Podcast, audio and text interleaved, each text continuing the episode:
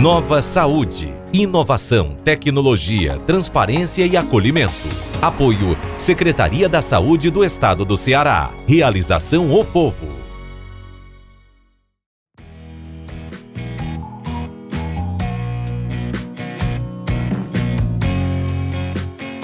Olá, seja bem-vinda, seja bem-vindo. Hoje começamos mais um podcast do projeto Nova Saúde. Eu sou Eduarda Talice e dessa vez nós vamos conversar sobre atenção especializada à mulher no SUS. Esse podcast é fruto de programa ao vivo que agora você pode ouvir quando e onde quiser. E agora eu quero dar boas-vindas às nossas convidadas, doutora Débora Brito, ela é médica ginecologista, assessora técnica da Secretaria da Saúde do Ceará. Boa tarde, doutora Débora. Boa tarde, obrigada pelo convite. Muito feliz de estar aqui compartilhando nessa tarde. Além dela, participa também com a gente a doutora Liduína Rocha, médica e presidente do Comitê Estadual de Prevenção ao Óbito Materno, Fetal e Infantil. Boa tarde, doutora Liduína. Boa tarde, uma alegria e uma particular felicidade de sermos quatro mulheres aqui nesse momento de diálogo. E numa discussão super importante também, é, e eu recebo aqui também a editora do Núcleo de Cidades do Povo, Silvia Bessa. Seja bem-vinda, Silvia. Obrigada, Eduardo. Obrigada pelo convite. É uma alegria, de fato, estar nesse espaço com vocês. Maravilha. Bom, a minha primeira pergunta para as convidadas é: a gente está falando sobre esse tema da atenção à mulher no Sistema Único de Saúde, né?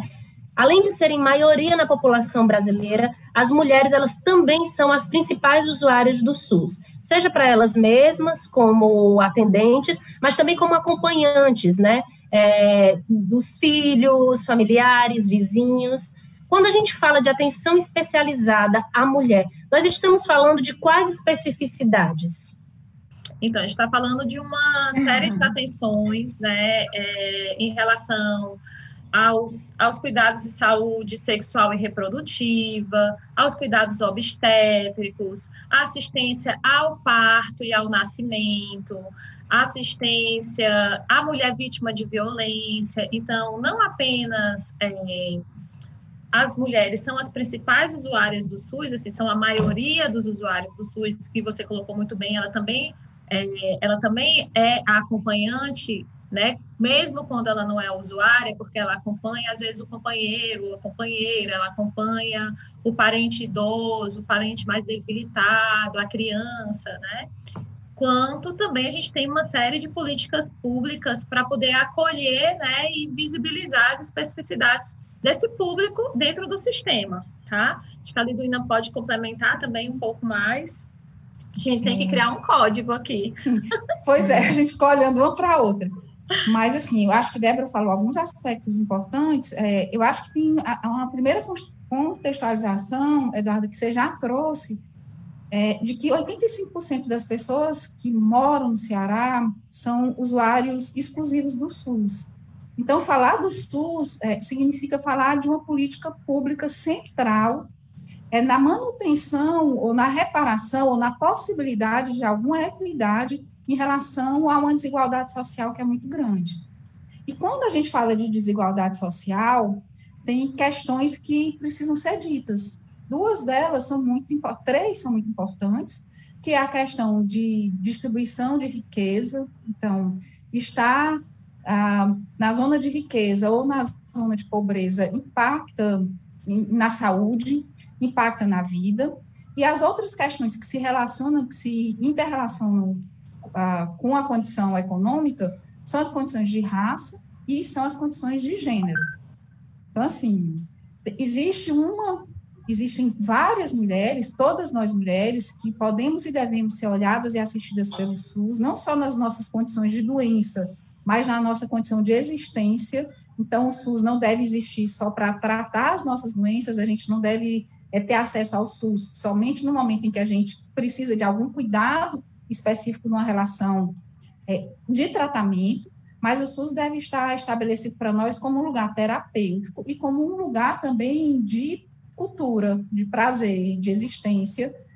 É, e quando a gente olha as pirâmides, a pirâmide de violência, a pirâmide de desigualdade, tem algumas mulheres que o SUS, por equidade, precisa olhar com muito mais atenção, que são as mulheres pobres, negras e periféricas. Então, aí, assim, a gente tem um SUS que deve pensar em rede, o cuidado, pensar em rede significa pensar na atenção primária, secundária, terciária, pensar em promoção de saúde, em prevenção de doença, e aí depois no diagnóstico e no cuidado de doenças. E a gente fica muito centrado nessa, nessa dualidade aqui, que é diagnóstico e cuidado de doença, mas a gente precisa concentrar na promoção de saúde, na prevenção das complicações.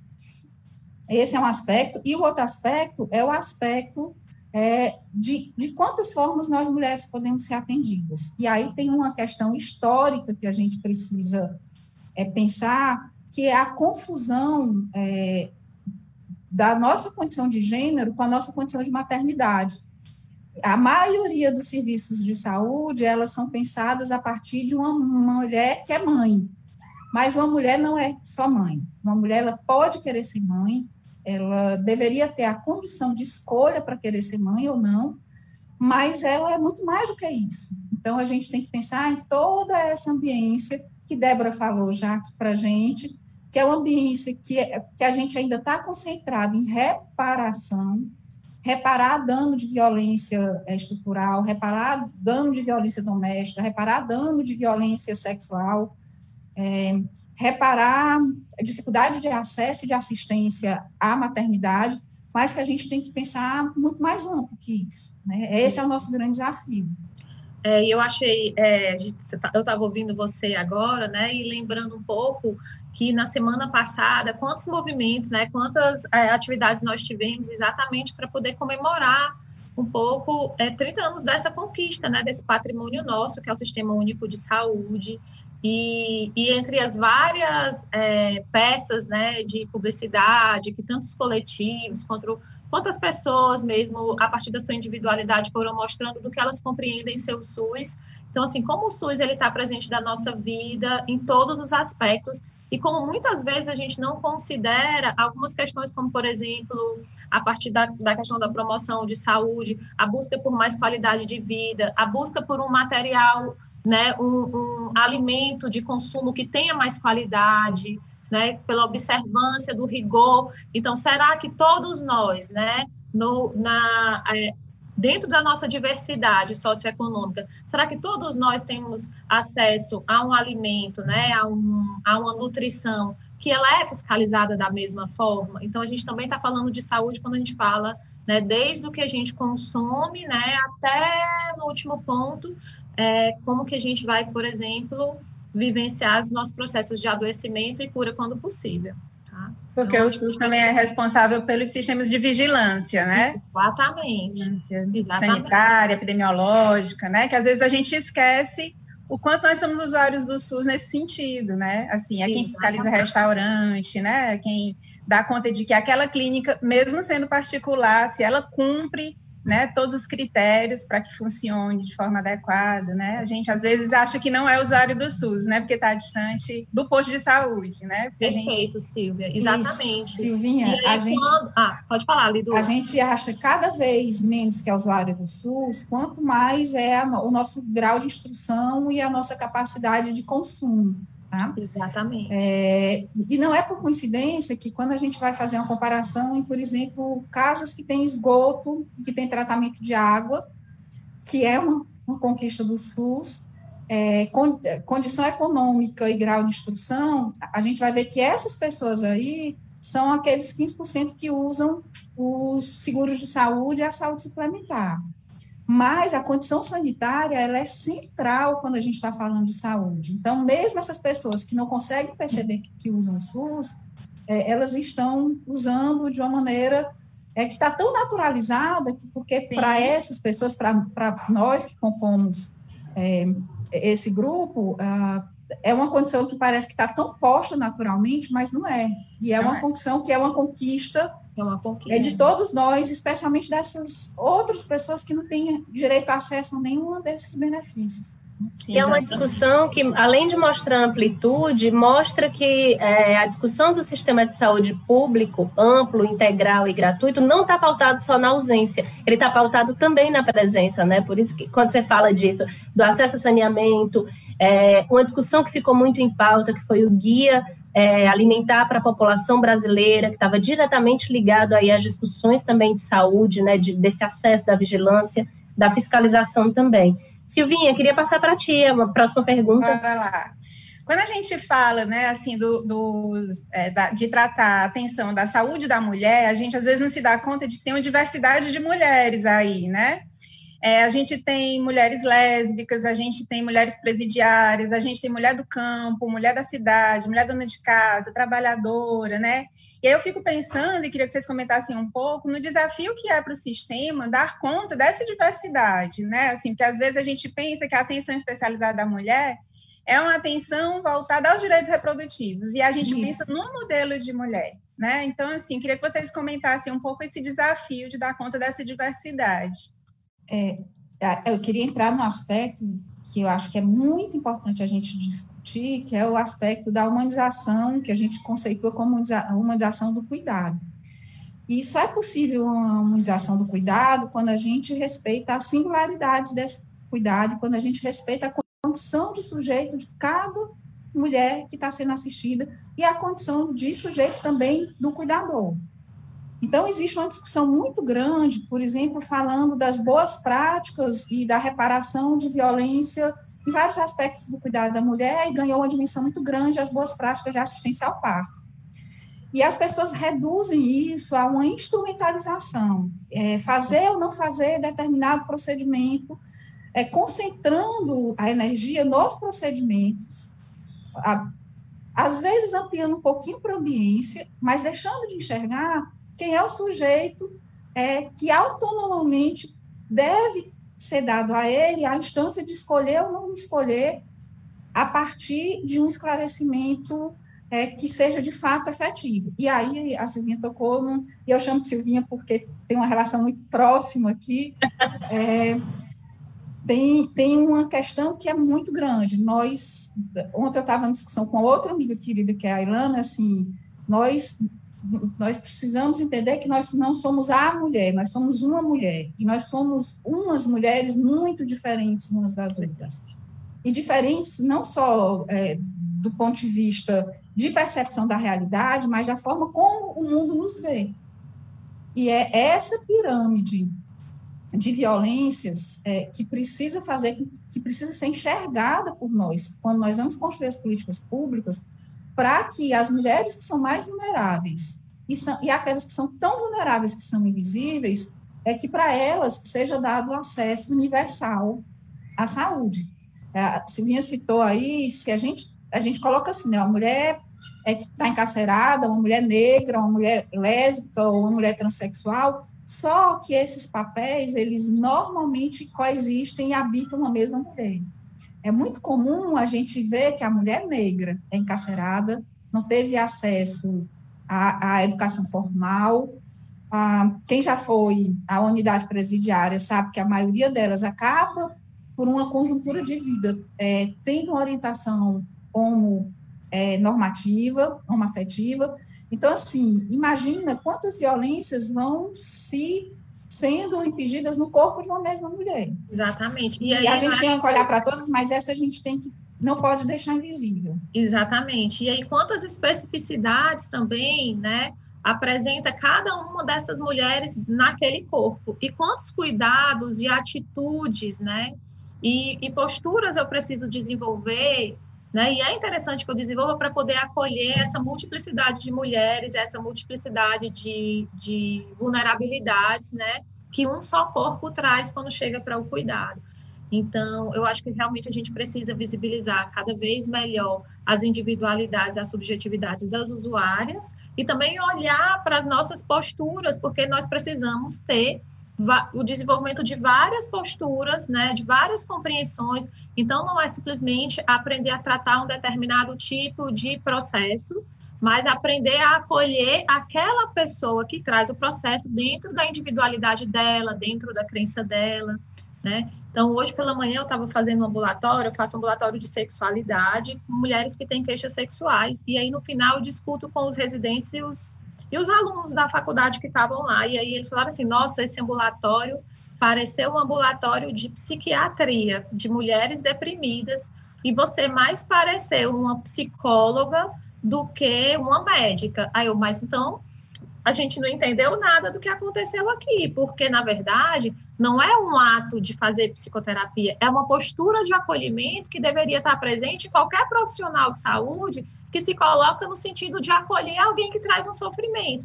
Então, o que eles chamaram naquele momento é, de uma postura de psicóloga, na verdade, é uma postura de acolhimento que deveria ser desenvolvida por todos nós, profissionais de saúde, e não por uma categoria profissional específica. Débora, e assim, eu acho que mais... Tá, só para concluir, assim, é, é importante acolher, mas tão importante quanto acolher é ouvir. Isso. É, é, é, é, o nosso papel não é falar demais o que a outra mulher precisa fazer. A gente é, infelizmente, a gente tem toda uma cultura e toda uma educação é, de criar fluxos de diagnóstico e de conduta nas diversas profissionais, diversas profissionais da saúde, mas o nosso papel fundamental é o papel de escuta, e escuta é, para além das nossas, dos nossos privilégios, das nossas regras Exatamente. morais. Exatamente. Né? Escutar como, como rede, Exatamente. Silvinha, Não, eu é te que eu interromper. fiquei. Não, eu que estava interrompendo. É que eu fiquei curiosa agora de saber, assim, porque eu sei que o SUS tem uma proposta que eu acho que é muito rica, inclusive, que é de educação permanente dos trabalhadores. Né? Então, assim, de que forma é que a gente trabalha, né, que o Estado tem trabalhado a educação permanente dos trabalhadores que estão na ponta, né, não só médicos, mas também é, quem acolhe na, na, no posto de saúde, né, quem encaminha essa mulher, é, dos enfermeiros e enfermeiras, é, nesse sentido desse, dessa acolhida, dessa escuta para as mulheres, né, da atenção especializada da mulher. É, por, por, coincidência, agora eu saí da assessoria técnica da César e a Débora está lá e fui para a Escola de Saúde Pública exatamente é, para o núcleo de educação permanente, porque houve a compreensão de que esse é um aspecto muito importante. É, o que é que está muito claro para o núcleo de educação permanente? Que qualquer educação, ela deve ser multiprofissional e interdisciplinar, e ela deve ser centrada nas necessidades das pessoas que vão ser assistidas e das pessoas que estão prestando assistência. Então, a gente tem trabalhado muito a ideia de treinamento realista e de treinamento multiprofissional e interdisciplinar, é, criando uma matriz, mas a partir dessa matriz, tornando muito singular é, a educação permanente em cada local que ela se propõe estar.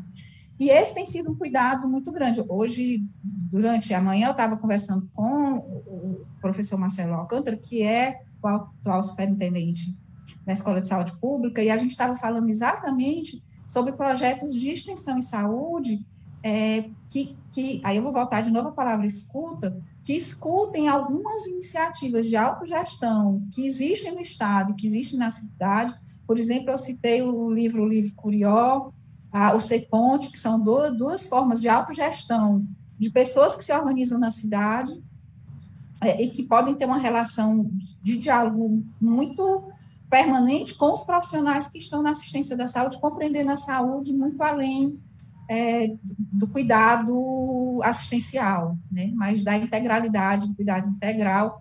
E eu acho que, é, que você fez uma pergunta que é o caminho possível para a gente, é o caminho possível para a gente, inclusive, para enfrentar toda essa realidade que nós estamos vivendo, que são as experiências de autogestão e as experiências que vão muito além das reparações, mas que constroem é, uma outra possibilidade de atuação política. É, eu sei que a gente estava falando de, um, de, uma, de uma atenção mais integral e falamos como a atenção ela não, não se resume somente a esse atendimento da mulher que é mãe, né? Mas eu queria entrar nesse assunto e fazer uma pergunta. Em janeiro do ano passado, 2019, foi aprovada a lei do Estatuto do Parto Humanizado do Ceará. E aí eu queria saber como isso muda enquanto cultura e estrutura. Acaba que fala um pouco do que a gente está conversando aqui, né?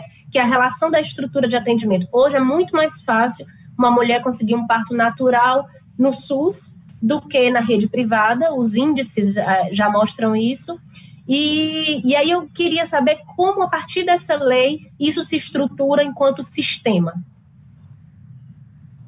É, vou voltar aqui meu tempo do direito e a, existe sempre um fato e a partir do fato vai se construindo uma legalidade. É, é preciso a gente falar que foram as mulheres que começaram a provocar, a tensionar todo o sistema de cuidado para que essa realidade fosse modificada. De novo, eu vou voltar à ideia de que o que é que houve na, na lei de regulamentação do parque humanizado? Uma série de iniciativas e uma série de conceituações é, que balizam, inclusive legalmente, os serviços que vão ser prestados para essas mulheres, baseado no que a OMS chama de boas práticas de assistência ao parto.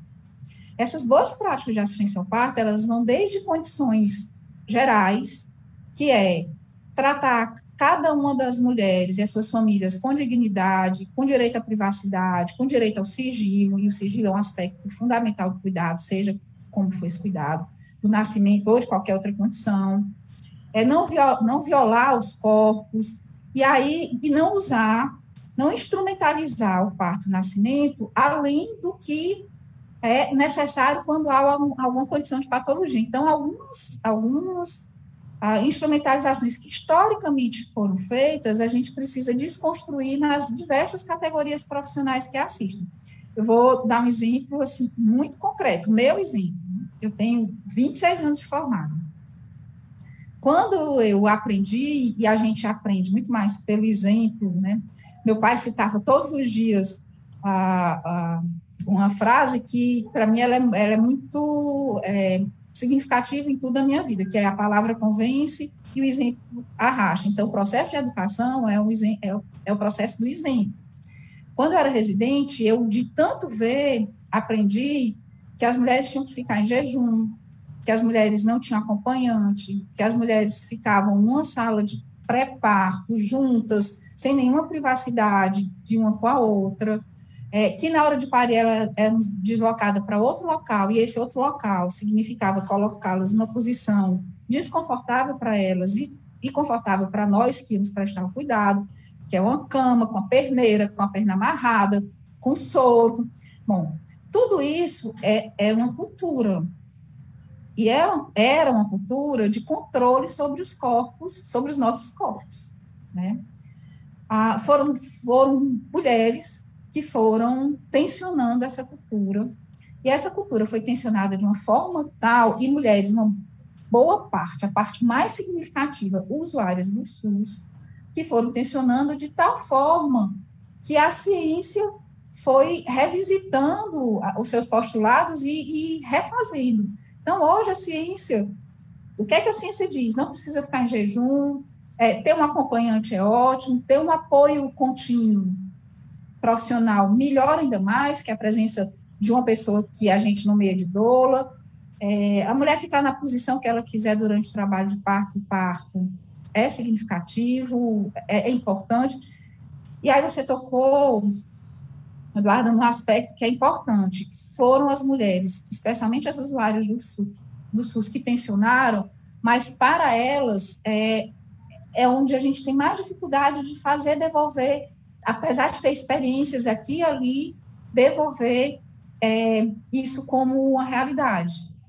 É, tem um aspecto, você falou das mulheres usuárias da saúde suplementar, mas não, hoje o SUS, a gente ainda tem uma possibilidade de ter, ter mulheres assistidas de uma forma respeitosa e sem violência obstétrica, maior do que aquelas que são usuárias por seguro de saúde. As que têm mais possibilidades são aquelas que que, que fogem da saúde suplementar e têm um acesso privado no contrato de relação um para um com o profissional ou com a equipe.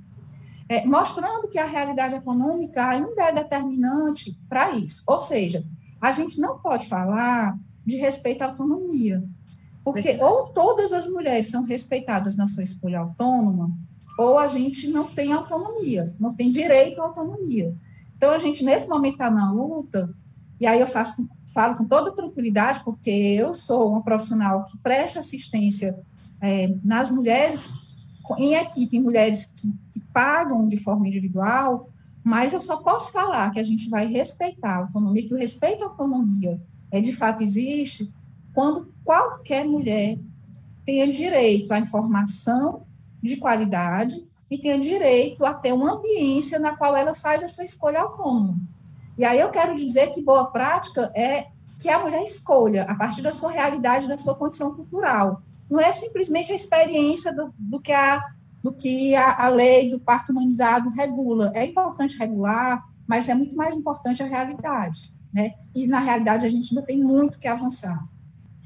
É, a gente, no ano passado, fez matéria sobre o Jornal Ponto, a gente fez matéria, né, durante outubro rosa, que está já chegando, né, falando que aqui no Ceará a gente está bem aquém dos 70% de cobertura de mamografia, que é preconizado pela OMS para mulheres acima de 40 anos.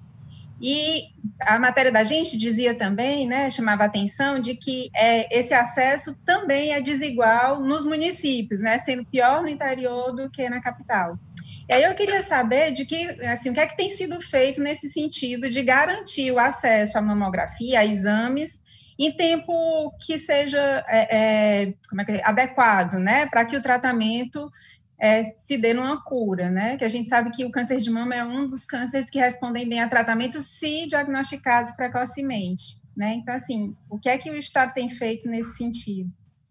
Quem se sente mais aqui é, apta para estar tá falando, talvez seja a Lidu, eu estou chegando recentemente à Secretaria de Saúde, então me, me apropriando um pouco mais, né, do que do que vinha sendo feito, de quais são todas as políticas. Atualmente, o foco, meu foco tem sido principalmente nesse primeiro momento, né, em atender é, algumas demandas de, de, especificidade dentro do sistema prisional, né, das mulheres que vivem em situação de privação de liberdade, e de ajudar na estruturação dos serviços que acolhem mulheres vítimas de violência sexual. Mas a visão do momento para o acolhimento das demais demandas, né, em relação às mulheres, é que a gente tente, ao máximo possível, aumentar, né, a, a, o acesso, né, variar o acesso, aumentando ao máximo possível os pontos de atendimento para as mulheres dentro da rede.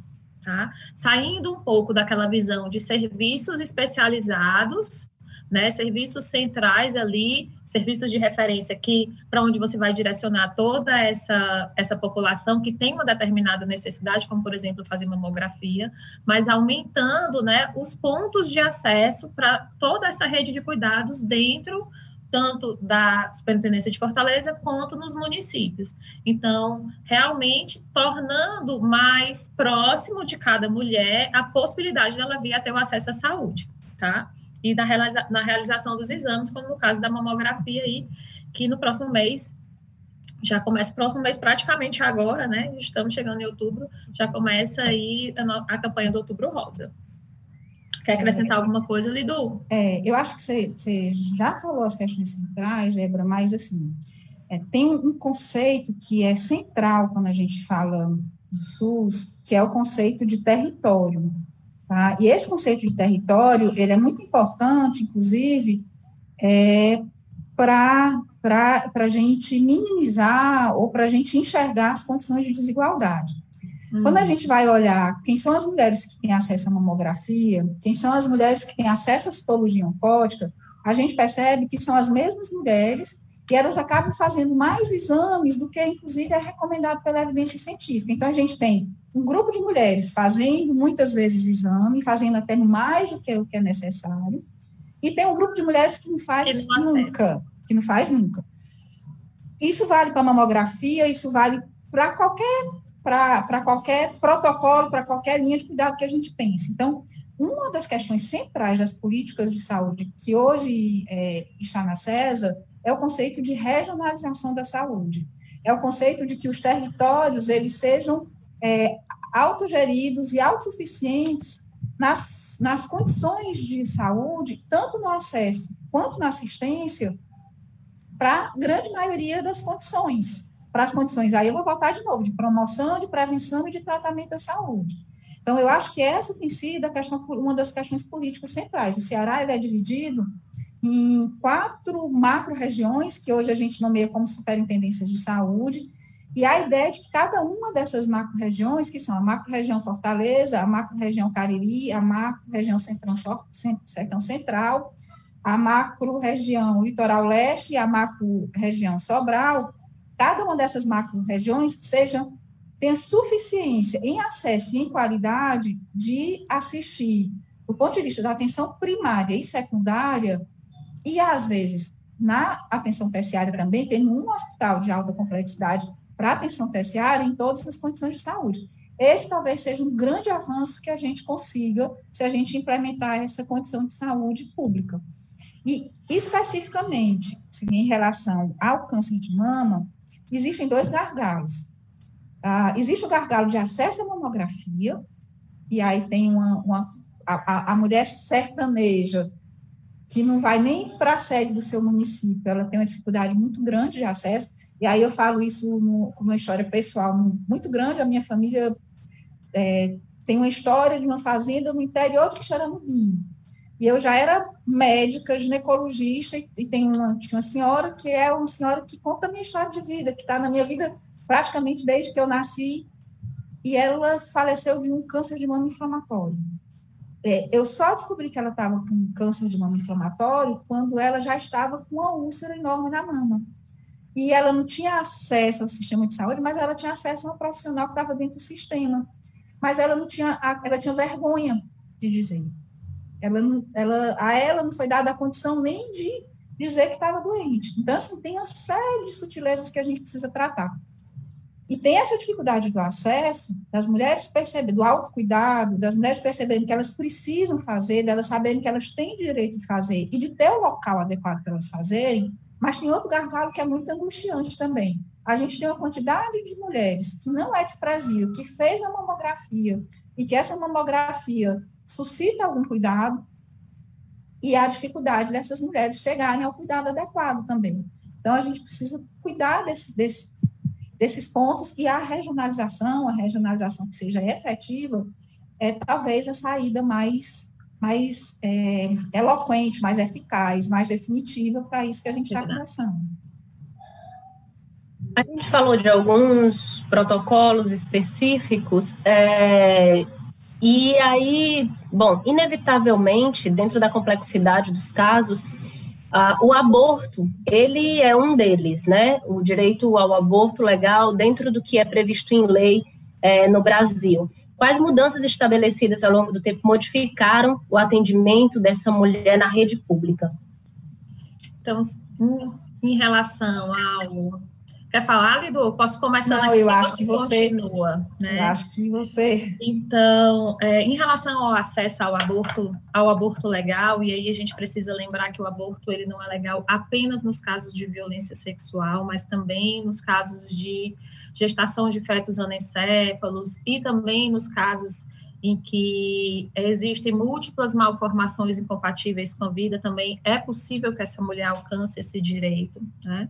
É, existem uma série de limitações, e aí quando a gente fala sobre o que mudou, né, a gente tem uma lei no final do ano de 2018 que, que modifica o processo como é feita a assistência porque nós já vivíamos em uma situação em que existiam grandes barreiras sociais para que as mulheres alcançassem esse direito, né? que é a barreira de formação dos profissionais, uma, a barreira de não se sentirem aptos, a questão da nossa educação e da nossa formação acadêmica, ela ser atravessada por, por questões morais e religiosas que fogem àquele campo do cuidado, né? que deveriam ser questões de, da ordem pessoal, da construção individual de cada um, mas que no meu papel, no meu exercício profissional, elas não deveriam aparecer tanto, porque ali sou eu profissional trabalhando, buscando respeitar o direito humano que a outra pessoa tem de fazer liberdades de escolha, de ter liberdade de escolha, de ter autonomia sobre o próprio corpo e o que fazer em determinada situação, como, por exemplo, interromper ou não interromper uma gestação. Então, essa lei do final do ano de 2018, ela diz que os profissionais que prestam esse atendimento, eles precisam, em caso de suspeita ou confirmação de crime sexual, por exemplo, né, realizar a comunicação às autoridades judiciais. Então, a gente, a gente é, nós profissionais de saúde, aí eu incluo a mim, incluo o Liduína, incluo todos os profissionais de saúde, nós somos retirados de um campo que já era um campo muito difícil, que é o campo do exercício do cuidado, né, que já é que, da construção de uma alteridade, quando a gente já vem sendo é, sensibilizado ao longo do tempo para conseguir visibilizar especificidades, visibilizar a autonomia, respeitar o direito da mulher, não é? Rever cada vez mais as nossas atitudes e, e aí, de repente, a gente precisa agora estar tá atuando também com, com um papel de polícia, né, fazendo um papel que não é o nosso. Quando a gente compara, por exemplo, os dados né, de mulheres que buscam é, a rede de segurança pública em caso de violência e as mulheres que buscam a rede de saúde nos casos de violência, a gente vai ver que existe uma diferença grande. A gente vai ter um número muito maior de mulheres buscando a segurança e um número menor de mulheres buscando os setores de saúde. Por quê? Porque nem todas as mulheres visibilizam é, as questões relacionadas à violência como questões de saúde. E, nem, e muitas das vezes a sociedade como um todo não visibiliza aquelas questões de violência como questões de saúde. Eu acho importantíssimo que a gente traga esse tema quando a gente está falando de saúde pública e a gente está falando de um sistema de saúde que é um patrimônio nosso e é um sistema de saúde que ele é universal, né? E, e prever realmente essa integralidade do cuidado. E o que é mais preocupante não é que simplesmente exista um número muito maior de pessoas que buscam assistência da rede de segurança pública, é que não são as mesmas pessoas. Então, eu tenho pessoas que buscam o setor de saúde em um número muito menor e não são as mesmas pessoas que buscam a rede de segurança. E todo aquele universo de pessoas que busca a rede de segurança muitas vezes não vê as próprias questões de saúde que está envolvida em uma situação como aquela tá? Então, essa, essa percepção faz com que a gente perceba que realmente a gente precisa não apenas é, fortalecer a informação e fortalecer a nossa formação para que a gente possa acolher de uma maneira melhor essa mulher dentro do sistema de saúde, como a gente também precisa trabalhá-la, aquela que busca o sistema de saúde, para que ela se sinta bem e para que ela tenha confiança na rede de segurança, para ela acessar a rede de segurança quando ela achar que é o momento adequado, quando ela se sentir fortalecida para isso, não é? E, de um outro lado, ajudar também essas mulheres que buscam o sistema de segurança a compreenderem que tem grandes questões de saúde que determinam a presença dela naquele lugar, né? E elas possam acessar, o setor saúde. Então, talvez a principal mudança tenha sido essa, né? Que é uma barreira que eu acho importantíssima, é uma barreira que é como se a gente sedimentasse e concretasse um muro que já era muito forte e já era muito alto, tá? E isso só faz com que as mulheres se afastem né? Até agora a gente não tem nenhum estudo que mostre realmente que houve benefício em você é, colocar profissionais de saúde em um campo que, na verdade, não é um campo de cuidado, é um campo de vigilância, é um campo de denúncia, tá? Então, não, nós não acabamos não visibilizando, né, através desse, desse dispositivo, realmente nós não conseguimos visibilizar as grandes questões que são tão importantes na atenção a esses casos. E aí, não apenas o caso daquela mulher que precisa abortar, né? Porque foi vítima de violência, mas aquela mulher que foi vítima de múltiplas violências e não precisou abortar. A gente não consegue acolher ela antes que isso aconteça. E pelo menos aos meus olhos, uma mulher que chega ao nível, né, de, de necessidade que ela precisa interromper uma gestação, é porque muita coisa já deixou de ser feita. Né? Então, na verdade, isso só afasta, isso só piora, isso só torna o caminho muito mais turbo e só aumenta ainda mais um muro que já era enorme na, no acesso delas ao cuidado, como deveria ser. Né? Semana passada, uma nova portaria foi publicada, né, em que a única diferença é que retirou a obrigatoriedade de, faz, de oferecer um exame de imagem, de né? É, a sensação que dá é que, inclusive, a segunda portaria já estava é, embutida na primeira como negociação, é, né? Eu também porque, achei. Porque ela aconteceu, sala, né? a, a, revogação de uma e a publicação da outra aconteceu um dia antes do Supremo Tribunal Federal julgar essa primeira portaria. Então, foi uma negociação. Eu acho que Tanto que foi adiado, né? Tanto que o Supremo é. adiou, com, com, a retirada adiou dessa portaria, adiou sem precedentes, né? Sim, adiou porque ficou esvaziado pela própria revogação da portaria. Então, foi um, um e se, vocês, jogo, e se vocês né? leram, né, a primeira portaria e a segunda portaria, tem uma, uma questão que é muito forte, porque ela diz, ela retira a obrigatoriedade para que você faça o abortamento, porém, ela no final ela mantém que você precisa observar o dispositivo legal. Então, não apenas ela vem aí é, modificando algum trecho de uma antiga portaria, né, mas modificando de uma forma que realmente não modifica, como ela traz na segunda portaria o dispositivo legal, que te mostra que você tem sim que realizar a denúncia, porque você tem que observar aquela lei, que é a lei do final de 2018. É, eu acho que tem um aspecto específico Acho que a gente podia até ampliar a discussão para a descriminalização do aborto, mas tem um aspecto específico da violência é, sexual e do estupro que eu acho que precisa ficar muito claro.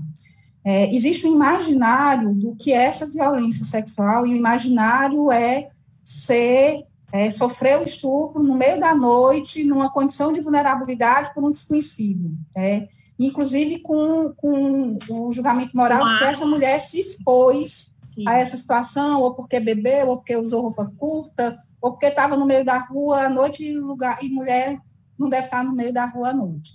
É, mas não é essa a realidade da violência contra a mulher.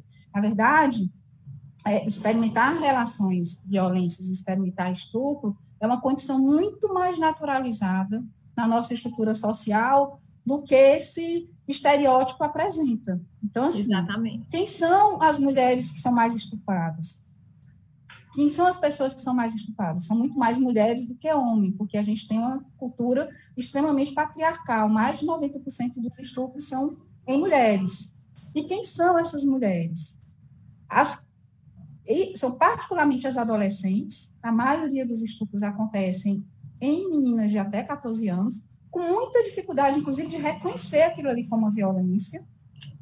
E a maioria dessas mulheres que são estupradas, elas têm uma relação é, de rede de afetos com o homem que a estuprou. Exatamente. Então, isso por si só já é uma dificuldade muito grande de reconhecimento da condição. Uma, uma, uma relação de rede de afeto e uma relação de rede de dependência econômica também. É, o estupro marital é uma realidade muito prevalente. Parece que, que companheiro, marido não estupra, companheira é, esposa, mulher, mas estupra. Não é uma é realidade muito mais frequente do que o que a gente imagina. E, e a, a gente tem uma dificuldade muito grande de reconhecer isso. Exatamente. E, e, é tão por isso é tão importante que a gente fale tanto sobre isso, né? É, no, no, cuidado, né? Na, na, no acolhimento de mulheres que trazem queixas, né?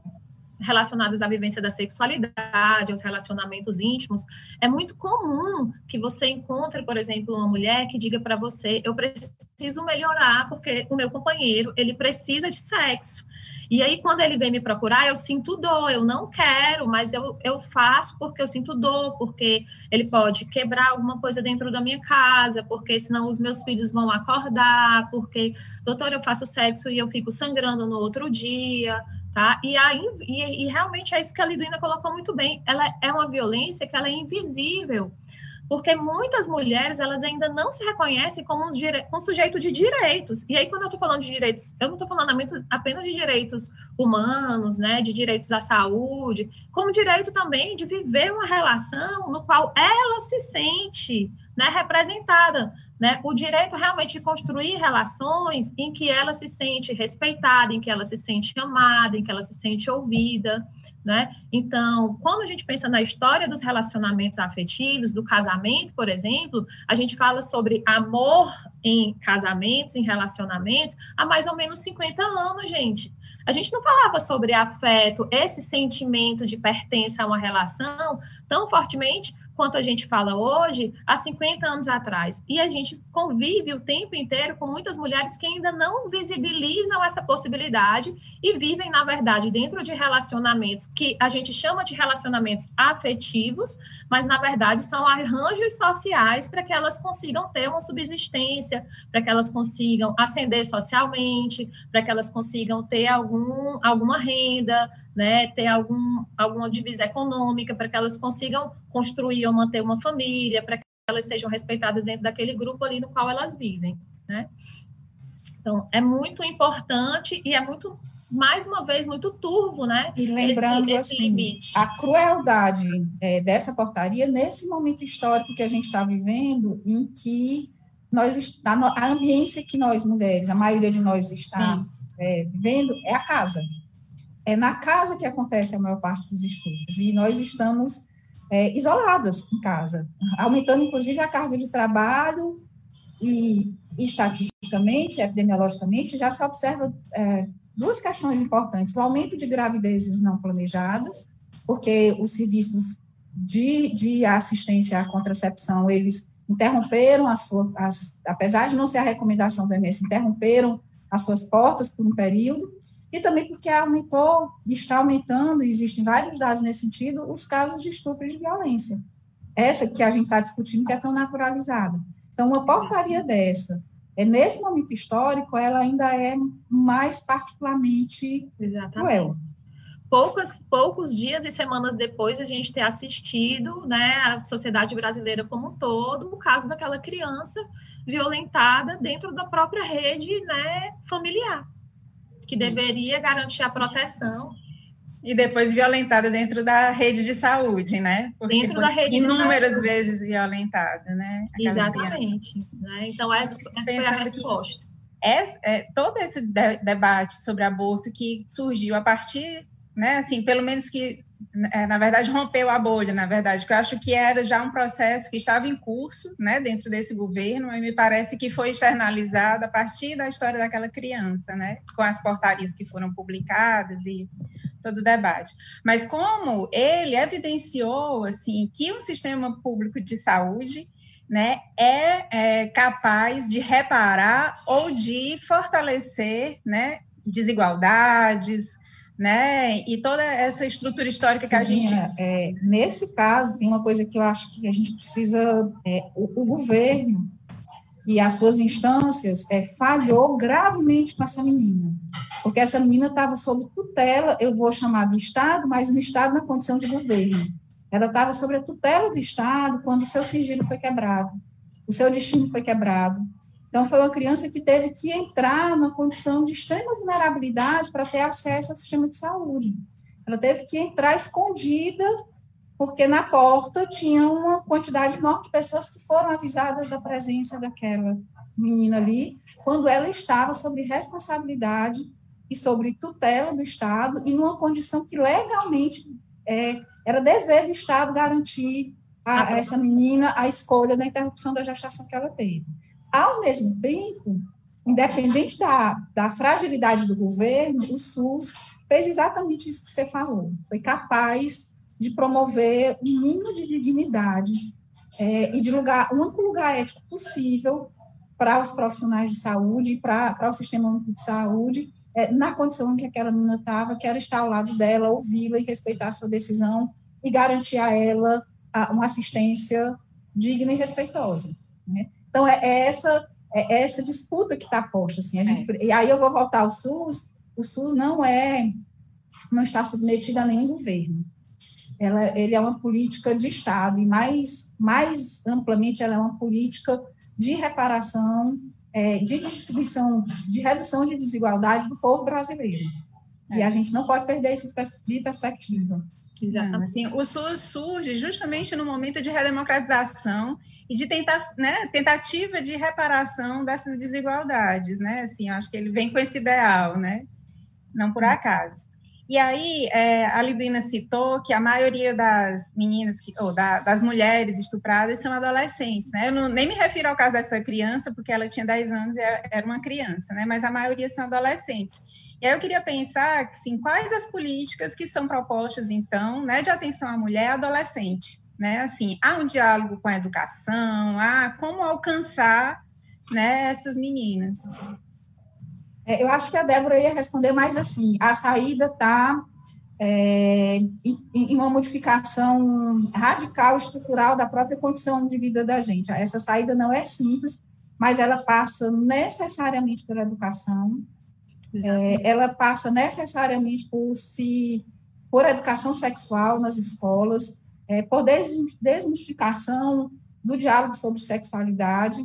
E, de novo, a gente está enfrentando uma série de preconceitos e, e uma, uma, série de criação de notícias falsas e é, discutir sobre sexualidade não é promiscuidade, muito pelo contrário, é garantir, de novo, a condição de é, escolha autônoma, de, de, respeito ao próprio corpo, de exercício é, de condição de vida e de exercício de condição de sujeito para cada uma de nós mulheres e que isso começa, eu diria que a gente precisa começar essa educação é, no pré-natal.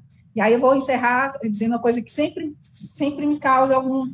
Não é incomum, eu, eu sou obstetra e faço ultrassom, quando a gente está fazendo ultrassom que se revela o sexo anatômico do bebê, é, tem uma coisa que me chama muita atenção, que fala inclusive do nosso racismo estrutural. Quando é uma menina, não é incomum que a família pergunte sobre o nariz, porque o nariz é muito significativo da raça. E o nariz é bonito, a gente vai ter que. É, quando é um menino, essa pergunta não importa. Então, é, a, a, o nosso exercício de sexualidade, que se confunde com o exercício de desejo do outro e com o conceito de beleza que é culturalmente estabelecido, começa para nós mulheres, essa, essa, essa pressão e essa violência começa da hora em que a gente anatomicamente é reconhecido socialmente como mulher. É, e eu já vou me despedir agradecendo, acho que Débora vai ter um tempinho ainda. E é muito bom estar com vocês. É, igual Beijo nos meninos, viu, Silvinha?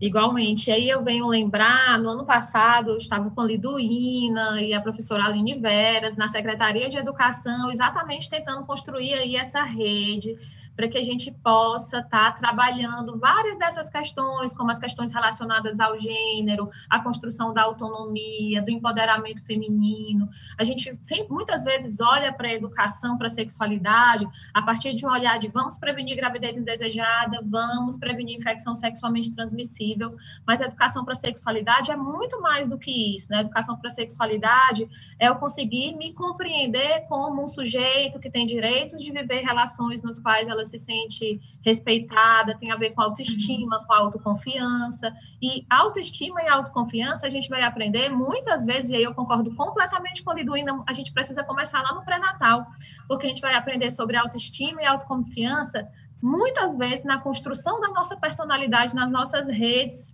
realmente familiares, né? Quando a criança vai começando a desenvolver ali um processo de construção do próprio eu, de percepção de quem ela é dentro dessa sociedade. Então a gente precisa estar falando de educação para sexualidade, a gente precisa estar falando de autoestima, de autoconfiança, de capacidade de se comunicar, de negociar o que é importante para ela, o que não é importante para ela, tá? E, e, se a gente começa isso cedo, se a gente começa isso na infância, se a gente começa a fazer com que esse cidadão ele consiga se entender pertencente, né, e sujeito de direitos desde a infância, eu não tenho dúvidas que a gente vai conseguir diminuir a longo prazo, né, em 10, 15 anos, gravidez indesejada, abortamento inseguro, violência contra a mulher. Então a gente realmente precisa é, pensar todo esse cuidado em rede de articulação intersetorial, tá? Visibilizando desde aquela mulher, desde nós mulheres adultas que estamos aqui, né, construindo o que serão os cidadãos de amanhã, né, tanto como profissionais quanto como sujeitos. E aí, obrigada, gente, foi muito bom conversar com vocês, Lidlina, foi ótimo estar dividindo esse espaço aqui com você também. Eu queria agradecer bastante, é, enquanto grupo, né, nós do Grupo Povo, pessoalmente também, foi uma conversa bastante enriquecedora. Aí a gente tinha tempo aí para mais uma hora de conversa, é. tanto pela complexidade do assunto, como pela multiplicidade, como a gente falou, do SUS e da própria relação é, é, de cada mulher e da, da, da, da, da convivência dela no mundo, né? É, mas a gente precisa encerrar por aqui. É, vamos chegando ao fim desse nosso encontro. Eu agradeço as nossas convidadas, a médica Liduína Rocha e a médica Débora Brito pela conversa. Queria agradecer a presença da Silvia Bessa, jornalista do Povo. Eu agradeço. E muito obrigada pela presença.